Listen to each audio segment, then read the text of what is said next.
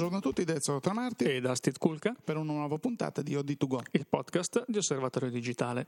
Puntata del 19 luglio 2013. Un'altra settimana è passata, altri annunci di fotocamere, questa volta fotocamere commerciali digitali effettive, Ezio.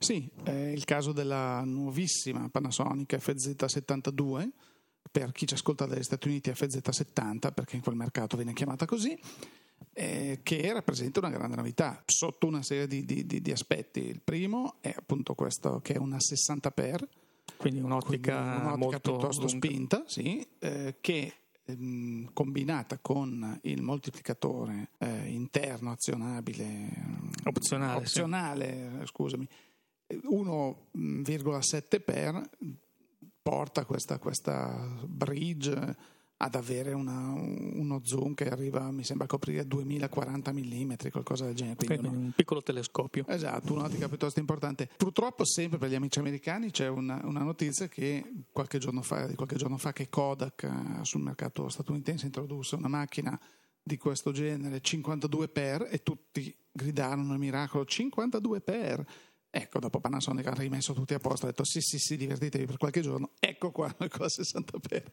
È una macchina interessante che aspetteremo poi di provare. Sì, una 16,1 megapixel, megapixel anche se il sensore è di due terzi di pollice. Eh, però direi molto molto interessante non, non, non, si, non è ancora stato annunciato né il prezzo né la disponibilità eh, disponibilità dovrebbe essere da fine agosto. Eh, comunque sì, le, le, specifiche tecniche definitive che trovate già sul comparatore. Comunque. Comparatore di fotoguida. Eh, ovvio. Eh, perché qui gli annunci, le case prima ci chiamano, noi, cioè nel comparatore sì, come avete fatto, allora poi rilasciano l'oggetto. Eh, scherzi a parte, nel momento in cui la macchina viene rilasciata, nel comparatore ci sono già delle caratteristiche. Come da comunicato stampa di Panasonic, ehm, questa macchina, sia prezzo che disponibilità e caratteristiche definitive, verranno, verranno rilasciate diciamo, dopo, dopo, il periodo estivo, dopo le ferie. Sì, infatti diciamo che adesso iniziamo con il periodo dei preannunci eh. dell'estate, per poi sono tutte disponibilità commerciali di fine estate, inizio autunno in vista del mercato natalizio. Quindi possiamo ecco, dire che adesso. Tu hai qualche novità di tu, cui ci vuoi tutti gli annunci, Diciamo che tutti gli annunci che vedremo e sentiremo da qui a fine agosto, inizi di settembre saranno tutti finalizzati poi al mercato natalizio. Ovviamente. Mm, quindi mm, anche Panasonic ha detto no, la macchina ancora non è disponibile e, eh, però, Sappiate che questa è la macchina esatto. che arriva. Certo. E diciamo che questo poi è un meccanismo che molti ci dicono: ma, ma ci chiedono come mai eh, questi annunci vengono fatti così in anticipo senza poi esserci la macchina. In realtà, questa diciamo che è un'abitudine che deriva ancora dai ritmi della carta stampata. Quindi si fa l'annuncio oggi per poi poter avere sulle riviste di carta la notizia a settembre, quando poi effettivamente la, la macchina, macchina fotografica sarà. dovrebbe essere nei negozi. C'è, quindi... c'è, da dire anche una cosa che se mi permetti io trovo adesso non in questo caso perché poi Panasonic ormai ha già definito quali sono le caratteristiche del, del, della fotocamera e la fotocamera ci sarà. Eh. Nel mondo del software, dell'hardware o dell'elettronica di consumo, questa è diventata negli anni una pessima abitudine che era quella di annunciare un qualcosa che ci sarebbe stato in un futuro, bloccando il mercato, soprattutto delle indecisi, perché dice ah, devo comprare questo. No, però hanno annunciato che ci sarà quest'altro, come il solito quando si diceva un tempo, ah, se aspetti la nuova versione di un computer non lo comprerai mai perché ogni giorno ci sono annunci così. La Osborne Computer negli anni 80 fece un errore di questo tipo, a un modello uscito da poco, dissero ma poi uscirà un nuovo modello ancora più potente no? e questo bloccò effettivamente e l'azienda poi andò a, a carte 48, saltò per aria proprio perché eh, si trovò con tutti questi computer invenduti. Ovvio. È chiaro che quando esce un qualunque prodotto ci possiamo aspettare che se l'azienda non fallisce prima o poi uscirà un modello più nuovo, più potente, più bello, magari, magari anche meno costoso. Magari, magari. ma Steve, è quello Però, che diciamo allora, sempre. È ovvio che eh, i colossi dell'elettronica, nel momento in cui producono, introducono sul mercato un prodotto, ma è gioco forza che loro abbiano nei loro laboratori di ricerca e sviluppo dei prodotti ancora più avanzati che poi usciranno nel tempo. Ma seguendo questa logica uno non compra mai, mai, mai più niente. No, assolutamente. Cioè, ecco, Quindi... la differenza è che questi prodotti che escono sul mercato sono o dovrebbero essere definitivi avere, essere stati testati, essere dei prodotti che comunque pronti all'uso mm, senza nessun tipo di problema.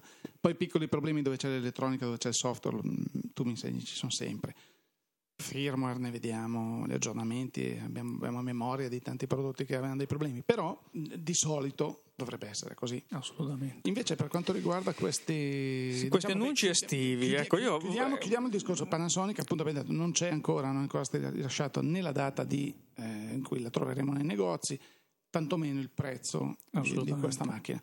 Le caratteristiche base le riassumiamo 16,1 megapixel, eh, 60 x di zoom, eh, un corpo bridge, sì. poi vabbè si può senza su, wifi, senza GPS, quindi senza molto, molto basica Una. e diciamo che potrebbe essere forse una piattaforma eh, sulla quale sì, poi anche. potranno essere aggiunte ulteriori opzioni. Visibile? Dove è visibile? Visibile su www.fotoguida.it. Ecco, sia la notizia che, che spiega un dati. pochino i dati. Ecco, una cosa importante che mi viene adesso in mente è una bridge eh, che è in grado di salvare i file in RAW. In RAW. Quindi questo eh, già la rende interessante a chi eh, di solito è abituato alle reflex eh, o anche alle mirrorless, ma la possibilità comunque sì, di sì, effettuare sì. editing eh, sui certo, file RAW. Certo, certo. Non sappiamo ancora quale sia la profondità colore di questi file RAW, perché poi si dice RAW, ma eh, sì. un RAW di 10 bit non, non è un RAW di 12 o 14 bit, chiaramente. Certo, staremo a vedere. Staremo a vedere. Mentre stavamo introducendo un discorso su sì, nuovi sul, annunci. sui nuovi annunci, volevamo fare un po' come i grandi quotidiani nazionali, aprire l'angolo del gossip. Del gossip, molto del gossip. E, ehm, diciamo che ci portiamo un pochino avanti, visto che poi con l'estate magari andando anche noi eh, in vacanza non saremo qui tutte le settimane con il nostro podcast. Sugli annunci estivi in vista appunto dell'autunno della stagione natalizia abbiamo qualche eh, anteprima a livello mh, non, non, ancora ufficiale, ma sono voci di corridoio abbastanza attendibili. attendibili e eh, riguardano, beh, innanzitutto no, una cosa assolutamente attendibile perché è stata confermata da pochissimo, eh, Fujifilm per il giorno 23 rilascerà un update del firmware, a proposito di quello che si diceva sì, prima, sì. per la X Pro 1 e la XE1 Perfetto. Cosa faranno questi aggiornamenti del firmware? Come spesso succede in questo settore, mh, mm, sistemeranno l'autofocus, aumenteranno la velocità, eh, miglioreranno l'autofocus in genere e poi soprattutto introdurranno una funzione molto molto gradita a chi fa fotografia manuale che è il famoso eh, focus peak highlighting, cioè ah. il segnalare con, eh, con un blinking, con, il blinking, con, con lampeggiamento dell'immagine i punti di messa a fuoco. Bellissimo. Questa è una funzione che noi eravamo abituati a vedere su Macchine. addirittura i dorsi medio formato piuttosto che sulle macchine di, certo. di alta gamma e adesso siamo lieti di vedere eh, pian pianino eh, scendere anche su macchine di livello un pochino più abbordabile. Probabilmente, per... Steve, come stavamo proprio dicendo un minuto fa, eh, Fujifilm quando ha realizzato queste fotocamere aveva già in, allo studio questo sì. tipo di funzione perfezionandola solo ora la rende disponibile ora ecco certo. quello che eh... anche perché il software è forse la parte che richiede um, poi una messa a punto uh, più, più sì. lunga, ha bisogno di tempo, certo. ha bisogno di, di, molte risorse perché certo. non è poi così eh, immediato pensare e realizzare eh, qualcosa in, in, software. E sempre Fuji, invece qui entriamo proprio nel, nel regno del gossip, per la fine di agosto dovrebbe presentare una nuova mirrorless della serie X eh, con un sensore in formato APS-C non X-Trans, quindi un ah, sensore tradizionale. tradizionale come mm. già era stato fatto sulla X100 per esempio, certo. non sarà il sensore della X100 e dovrebbe essere una mirrorless di prezzo molto molto entry level, quindi ah, addirittura sì. si parla per il mercato eh, americano di eh, canali di vendita solamente ehm, presso la grande distribuzione risoluzione. Ah, sì, sì, sì. quindi, quindi differ- no... differenti dai tradizionali canali esatto, di quindi foto- fotografici. Sì. Negozi online, sì, sì, grandi retailer, grandi catene, ma eh, diciamo che forse è un modo eh, per cominciare ad abituare anche il consumatore con un budget limitato al look, alle caratteristiche, all'ergonomia delle macchine della serie X, certo. considerando che dovrebbe avere sempre quel look un po' retro eh, che siamo abituati sì, a vedere sulle macchine di, di, certo. di, questa serie. Quindi sì, mh, mm, dovrebbe chiamarsi XA1. Mm, mm. Però questi i nomi sono forse la cosa che, che poi lasciano, cambia più, sì, sì, eh, più facilmente all'ultimo momento.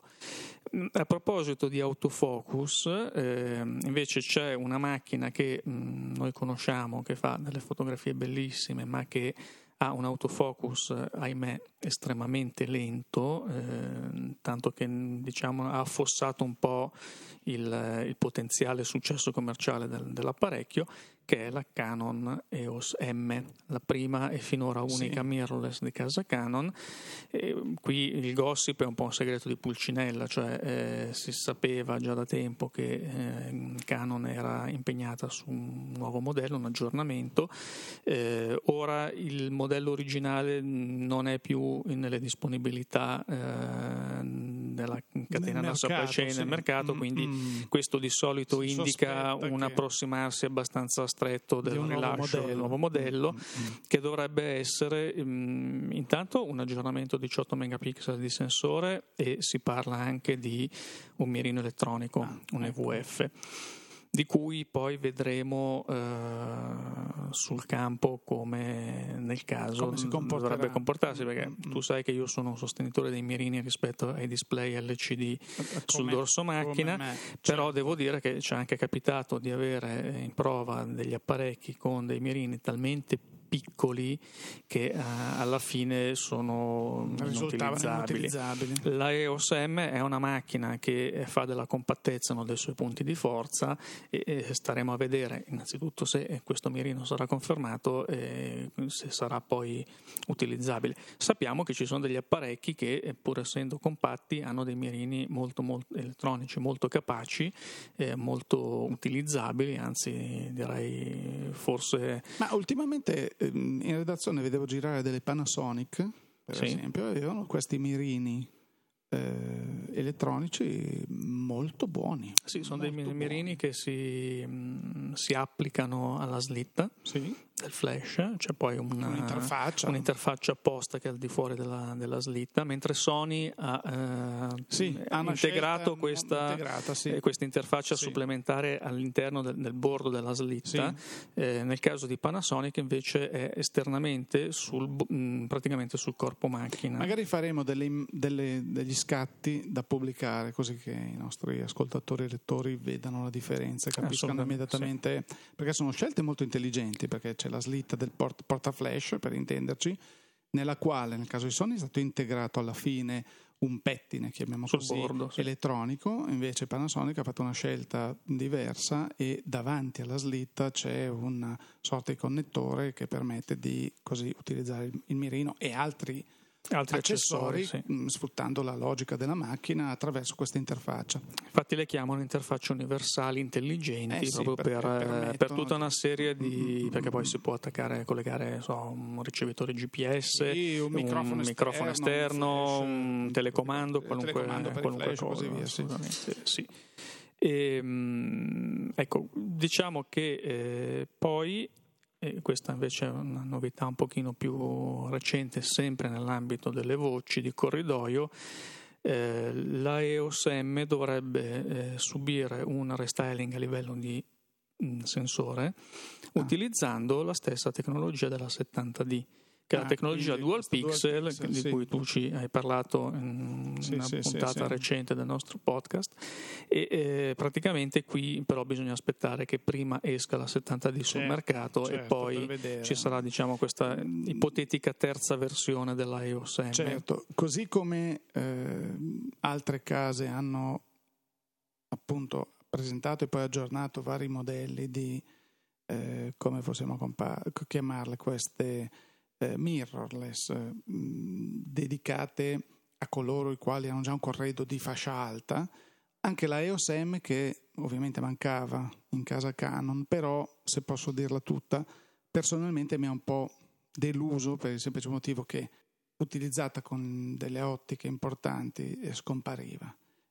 La, la carenza, la, l'assenza del mirino era fondamentale, cioè si sentiva moltissimo e poi era veramente molto lenta, quindi sembrava un esercizio di stile rivolto al mercato per dire ci siamo anche noi in, questo, in questa fascia di prodotto.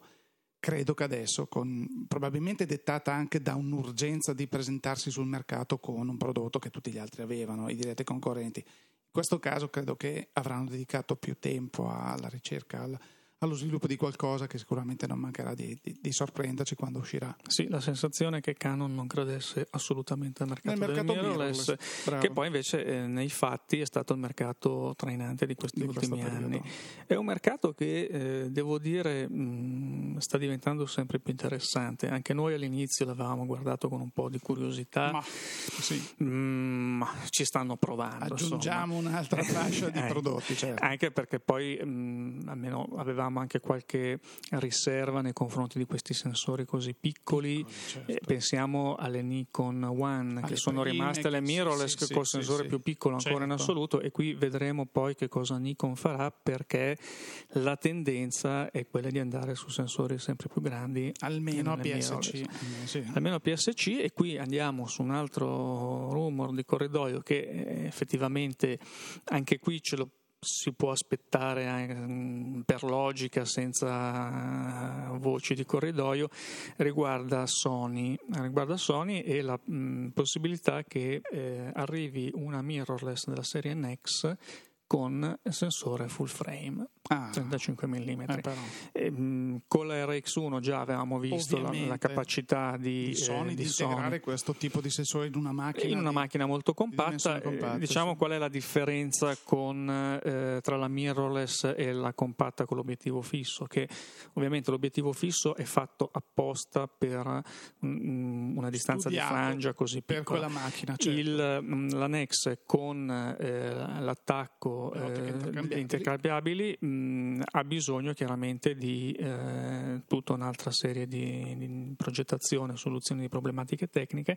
anche perché deve poter ehm, ospitare delle ottiche che non sono fatte per un apparecchio con una distanza di flangia, che ricordiamo che è quella praticamente tra il piano dell'ottica e il piano del sensore, è così eh, ridotta, così limitata. Certo. Mm, oltre un certo limite si introducono tutta una serie di problematiche.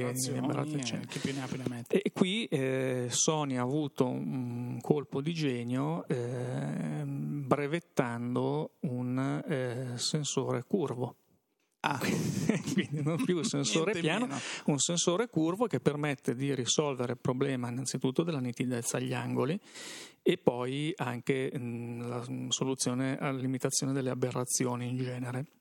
Quindi con una distanza di flangia molto molto limitata, come lo può avere una mirrorless compatta, con un sensore di, di, queste dimensioni dovrebbe essere um, qualcosa che permetterà di avere un prodotto um, decisamente utilizzabile e di buona qualità.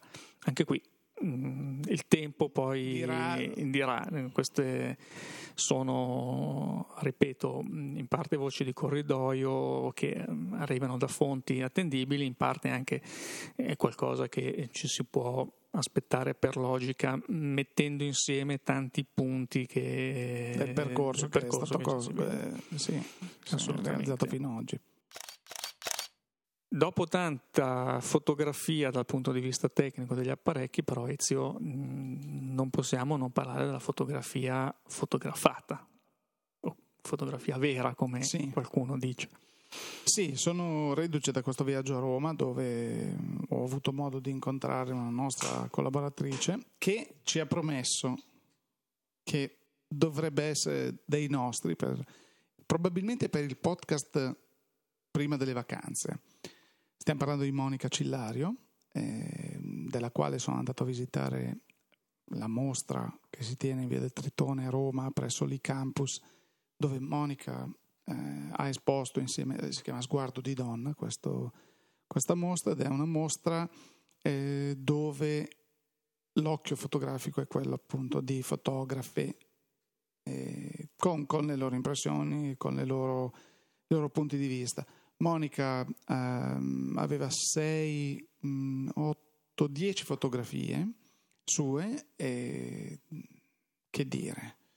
Eh, Monica è un, un, fotografo, una fotografa che ha sempre con sé la macchina fotografica, magari una macchina, lei eh, lo ricordiamo è una Nikonista della prima ora e magari se non si porta la sua full frame in giro così ha sempre una Nikon eh, V1 con sé e con la quale realizza scatti e addirittura alcuni filmatini. Sta prepar- mi ha parlato di un po' di progetti che eh, non so se è il caso di svelare oggi nel podcast o di lasciare a Monica direttamente eh, l'onore e l'onere di parlarcene, così come eh, mi ha accennato a un po' di progetti che aveva per le rubriche future di osservatorio.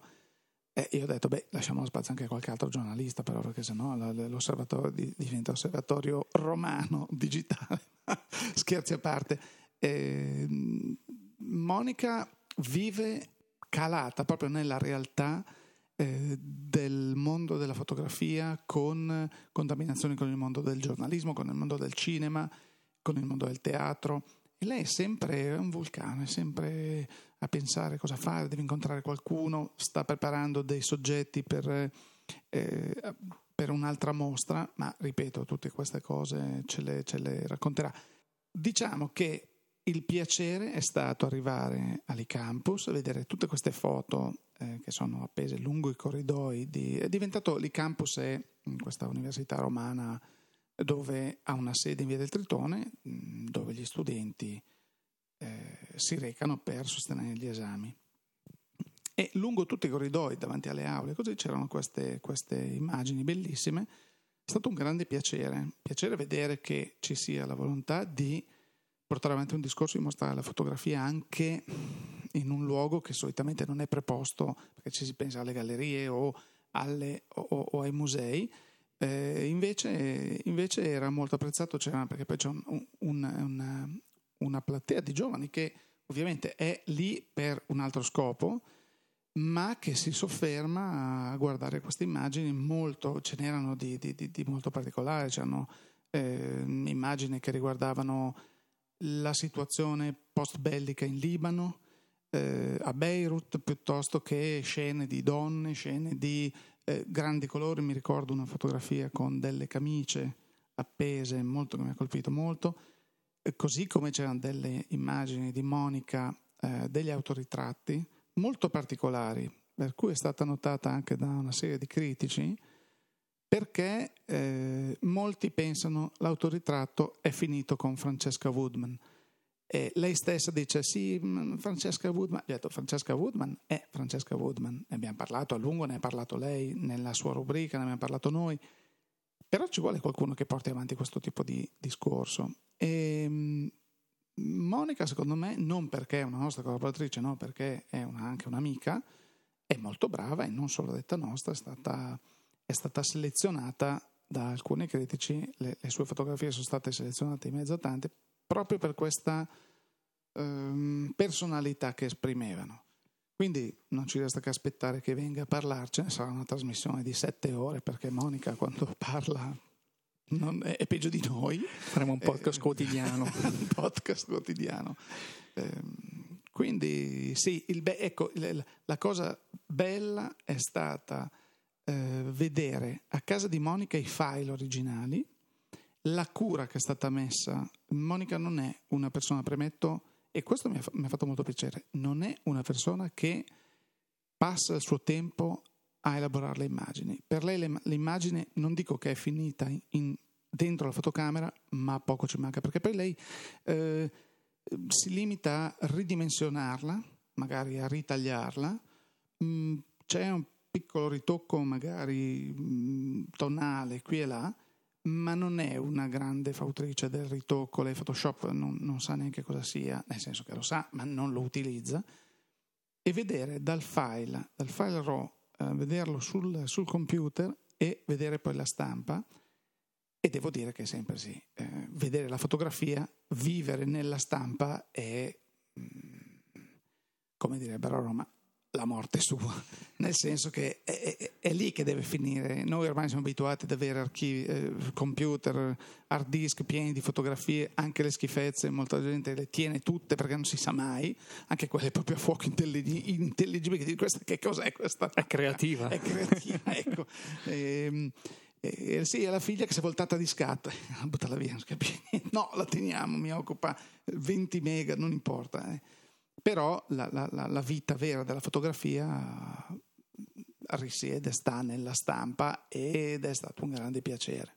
Ma adesso ti faccio una domanda cattiva, ma c'è effettivamente una differenza in fotografia tra l'occhio di una donna, lo sguardo di una donna dietro l'obiettivo e lo sguardo di un uomo? Eh, credo di sì. Credo di sì per una questione di sensibilità. Lo so che sembra una banalità. Tra l'altro eh, sono, stato, sono, stato, messo in mezzo per una, un'altra di queste ricerche che sta facendo Monica eh, in video. Quindi sta raccogliendo, eh, non solo in video, anche in immagini, sta raccogliendo immagini di personaggi più o meno noti.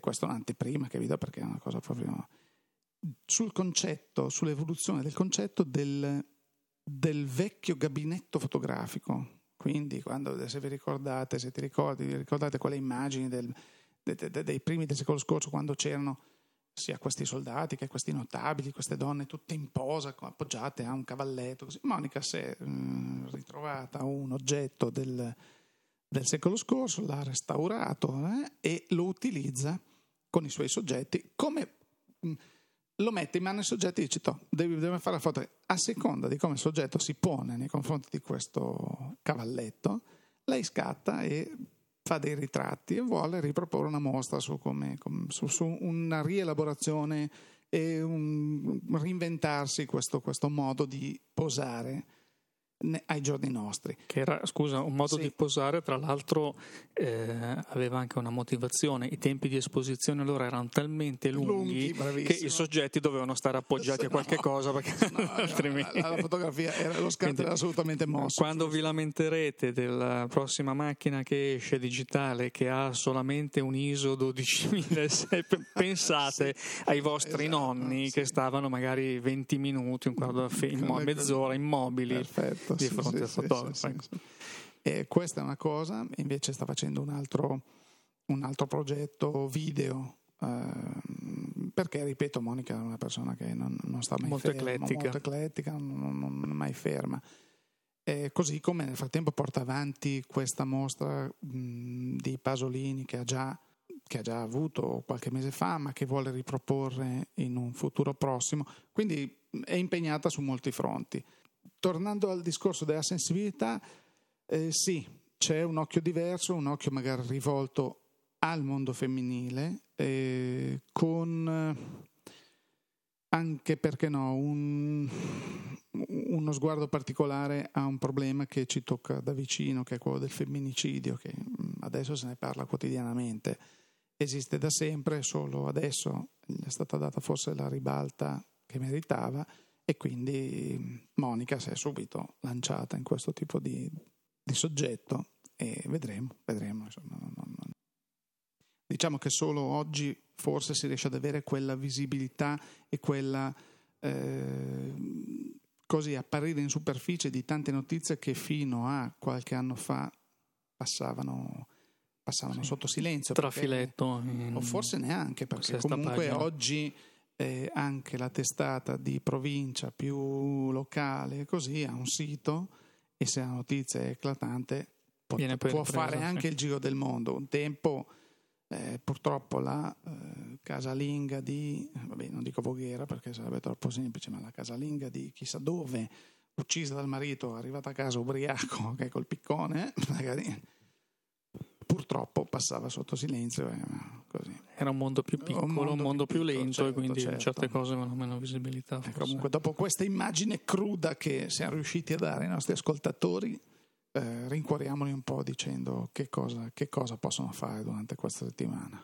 Assolutamente possono andare a leggere le nostre pagine di Osservatorio Digitale su www.osservatoriodigitale.it e le pagine di fotoguida su www.fotoguida.it, il comparatore tecnico di fotoguida per eh, poi magari eventuali ulteriori dettagli sulla Panasonic FZ72 di cui abbiamo parlato all'inizio Certo. e eh, chiaramente non ci sono ancora le macchine che devono uscire, non è un comparatore così evoluto, Evoluto, da avere non ancora. non ancora, eh, ci attrezzeremo anche per quello e mh, niente, per il resto direi che mh, in queste magnifiche giornate estive mh, forse più che stare davanti a uno schermo di un computer o di un tablet, il consiglio è sempre quello di prendere la macchina fotografica e uscire a scattare. Con un bel cappello, perché comunque poi la sera magari due gocce d'acqua ci scappano sempre. Ma anche la foto sotto la pioggia o certi perché. cieli dopo i Certo, temporali certo. sono eh, qualcosa di assolutamente Certo. eh, notevole. Tanto il nostro podcast lo potete ascoltare anche se siete in giro col vostro smartphone.